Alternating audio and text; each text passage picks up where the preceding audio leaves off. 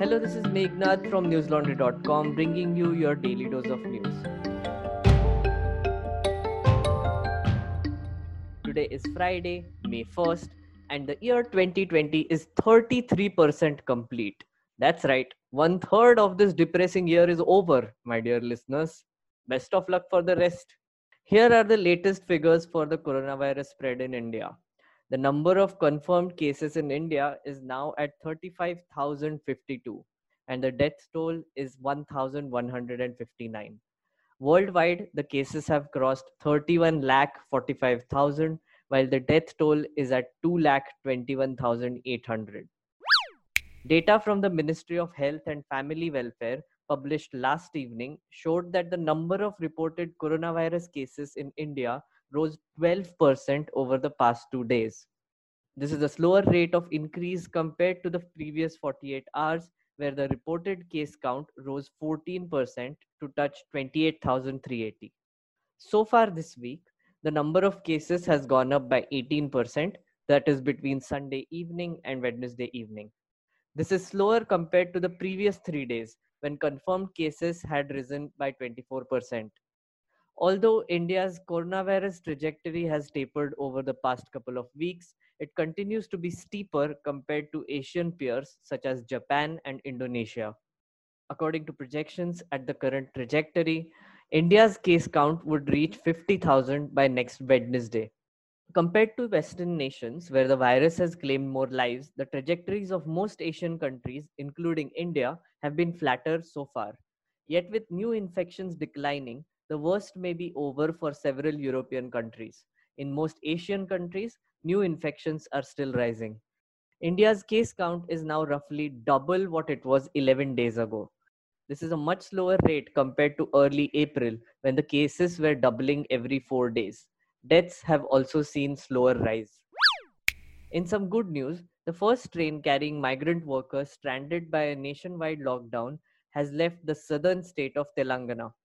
The 24 coach train carrying 1200 passengers is traveling non stop to eastern Jharkhand. Earlier this week, central government officials said millions of people stranded by the lockdown can return to their home states. However, the movement of people will only be possible through state government facilitation, which means people cannot attempt to cross state borders on their own. Rakesh C.H., the Chief Public Relations Officer of South Central Railways, said, quote, this train is a one-off special train to transport the workers on the request of the Telangana state government. Each carriage is carrying 54 passengers instead of its 72 seat capacity. The middle berth is not being used in the sleeper coaches and only two people are sitting in the general coaches. Before the train pulled out of the station, all the passengers were screened for fever and other symptoms. Unquote. The train left Lingampalli, a suburb of the southern city of Hyderabad, earlier today and is expected to reach Hatia in Jharkhand on Saturday. Rakesh CH informed the media that adequate social distancing precautions had been taken and food was being served to the passengers as well.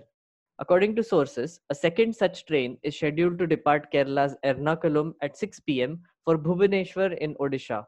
Sources have said the train, which will carry over 1,000 people, will be thoroughly disinfected and all passengers who will be brought to the station by the state will be required to maintain social distancing. The move to send migrants home by train comes two days after the center permitted migrants, students, and other people who do not have symptoms of coronavirus infection to return home. This comes nearly five weeks after nationwide lockdown was imposed to break the chain of transmission of the virus. The opposition Congress, which has been critical of the government's handling of the migrant crisis, described the special trains as a quote knee jerk reaction unquote and said it was too little too late. The center had earlier allowed Uttar Pradesh to bring back migrants stuck in Haryana, a move that irked Bihar Chief Minister and ruling BJP ally Nitish Kumar. Kumar lashed out at the injustice and said interstate movement of people during a lockdown defied its logic. Jharkhand was also one of the states to question the apparent violation of lockdown rules, under which all railroad and air traffic has been stopped. The Election Commission of India will hold elections for the nine vacant seats in the Maharashtra Legislative Council, the upper house of the state assembly, on May 21st. The Chief Minister Uddhav Thackeray needs to be elected from one of the nine seats by May 28th to retain his post at the helm of the state. The 288 members of Maharashtra Legislative Assembly will vote to elect the members to the upper house. A senior poll officer said, quote, Elections for the post of nine MLCs have been cleared. The Commission has decided to hold the election on May 21st. Normally, the counting is done on the same day. The elections will also be declared then. Several political parties, including the Shiv Sena Nationalist Congress Party and Congress, had written to the Commission requesting them to hold the elections. The Chief Secretary has assured us that the situation is better and under control. MHA and Health Ministry guidelines will be followed and all necessary precautions will be taken to ensure the conduct of these polls. Since the election is to the upper house and 288 members will be voting, the management will be easier. Unquote. Senior Shiv Sena leader Sanjay Raut tweeted to thank the poll panel for its decision to hold the elections. He wrote, quote, the Election Commission of India has allowed elections to the Legislative Council in Maharashtra.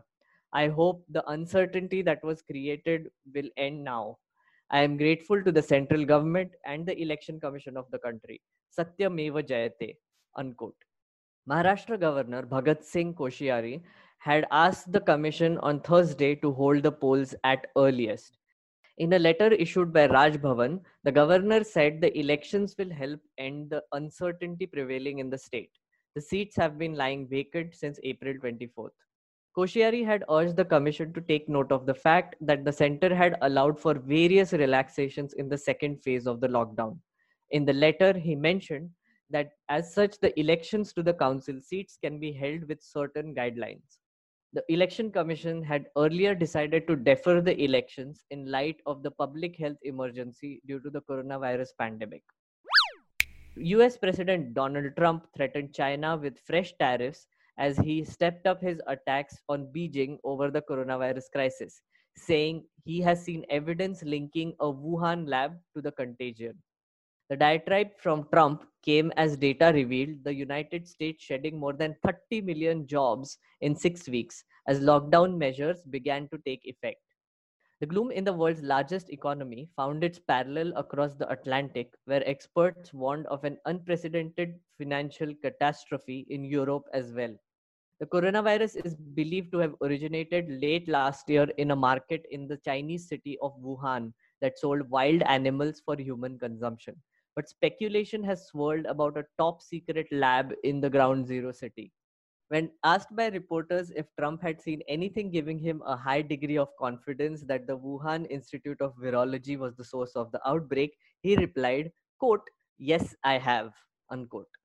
But after being pressed by reporters at the White House for details on what made him so confident, Trump replied, I cannot tell you that, unquote. Trump is increasingly making Beijing's handling of the outbreak a major issue for this November re election campaign. When asked about reports that he could cancel US debt obligations to China, Trump said he could do it differently and act in probably a little bit more of a forthright manner. Okay, then.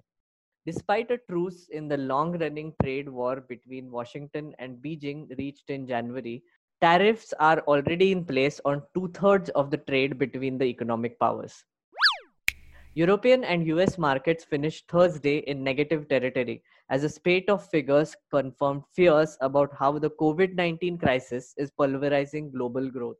The latest number of jobless claims, which has risen to 3.84 million Americans, indicates that roughly 9% of the US population has filed for unemployment benefits in six weeks. In the Midwestern US state of Michigan, protesters, some of them armed, stormed the state capitol building, demanding that the Democratic governor remove strict lockdown rules. Protesters claim that these measures hurt the economy and represent governmental overreach. The depressing US jobs data compounded the tough message from President of European Central Bank, Christine Lagarde. She warned, quote, The euro area is facing an economic contraction of a magnitude and speed that are unprecedented in peacetime.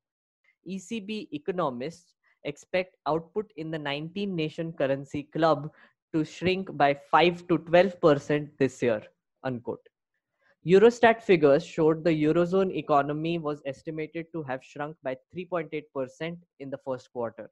Economy Minister Peter Altmaier warned that Germany, which is Europe's biggest economy, is set to experience the worst recession in the history of the Federal Republic.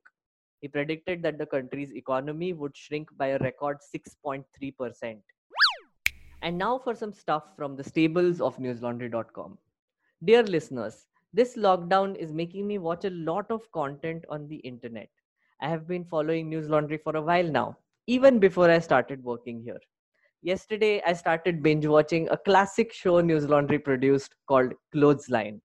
It was a one of a kind political and news satire show hosted by Madhu Trehan and is available on our YouTube channel. I highly recommend you go to our channel and watch episode 72 of the show. It showcases some classic news laundry impact, which made the RSS change their uniform from chaddi to pants. No, seriously, go watch. We have proof. I also recommend another classic series called I Agree, where an agreeable Abhinandan Sekhri speaks to some controversial figures and never disagrees. He has spoken to people like ML Sharma, the cookie lawyer, Tajinder Bagga, the cookie activist, and even Meenakshi Lekhi. These are all old interviews, but they're all still so relevant. So on this Friday, I recommend you go and explore the vast library of content on News Laundry's YouTube page. There's a lot of it. Trust me, you'll just get lost. Oh, and don't forget to subscribe to News Laundry. All of this content for years has been created thanks to the contributions by listeners like you. We will continue to create more if you support us. Go to our website, click on the subscribe button, and become a member of News Laundry. Pay to keep news free because when the public pays, the public is served. When advertisers pay, advertisers are served. That's all the news I have for you today. Have a great day or a good night, depending on where you're listening from. Stay at home, stay safe, and see you tomorrow.